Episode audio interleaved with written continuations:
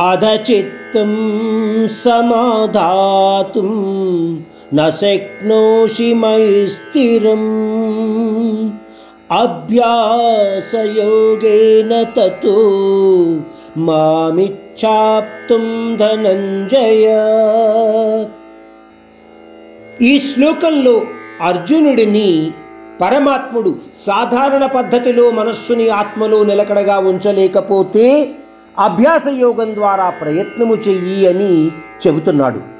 ముఖ్యమైన విషయం ఏమిటంటే భౌతిక విషయాలలో ఆసక్తిని మనము తగ్గించగలిగిన నాడే అభ్యాసం ద్వారా ధ్యానముద్రను పొందగలుగుతావు లేదా మనస్సుని ఆత్మలో నిలకడగా ఉంచగలుగుతావు. ఆ విధంగా మాత్రమే నువ్వు వైరాగ్యాన్ని పొందగలుగుతావు. తీరని కోరికలు నీ మనస్సుని ఎప్పుడూ కుదురుగా ధ్యానంలో నిలవనివ్వవు.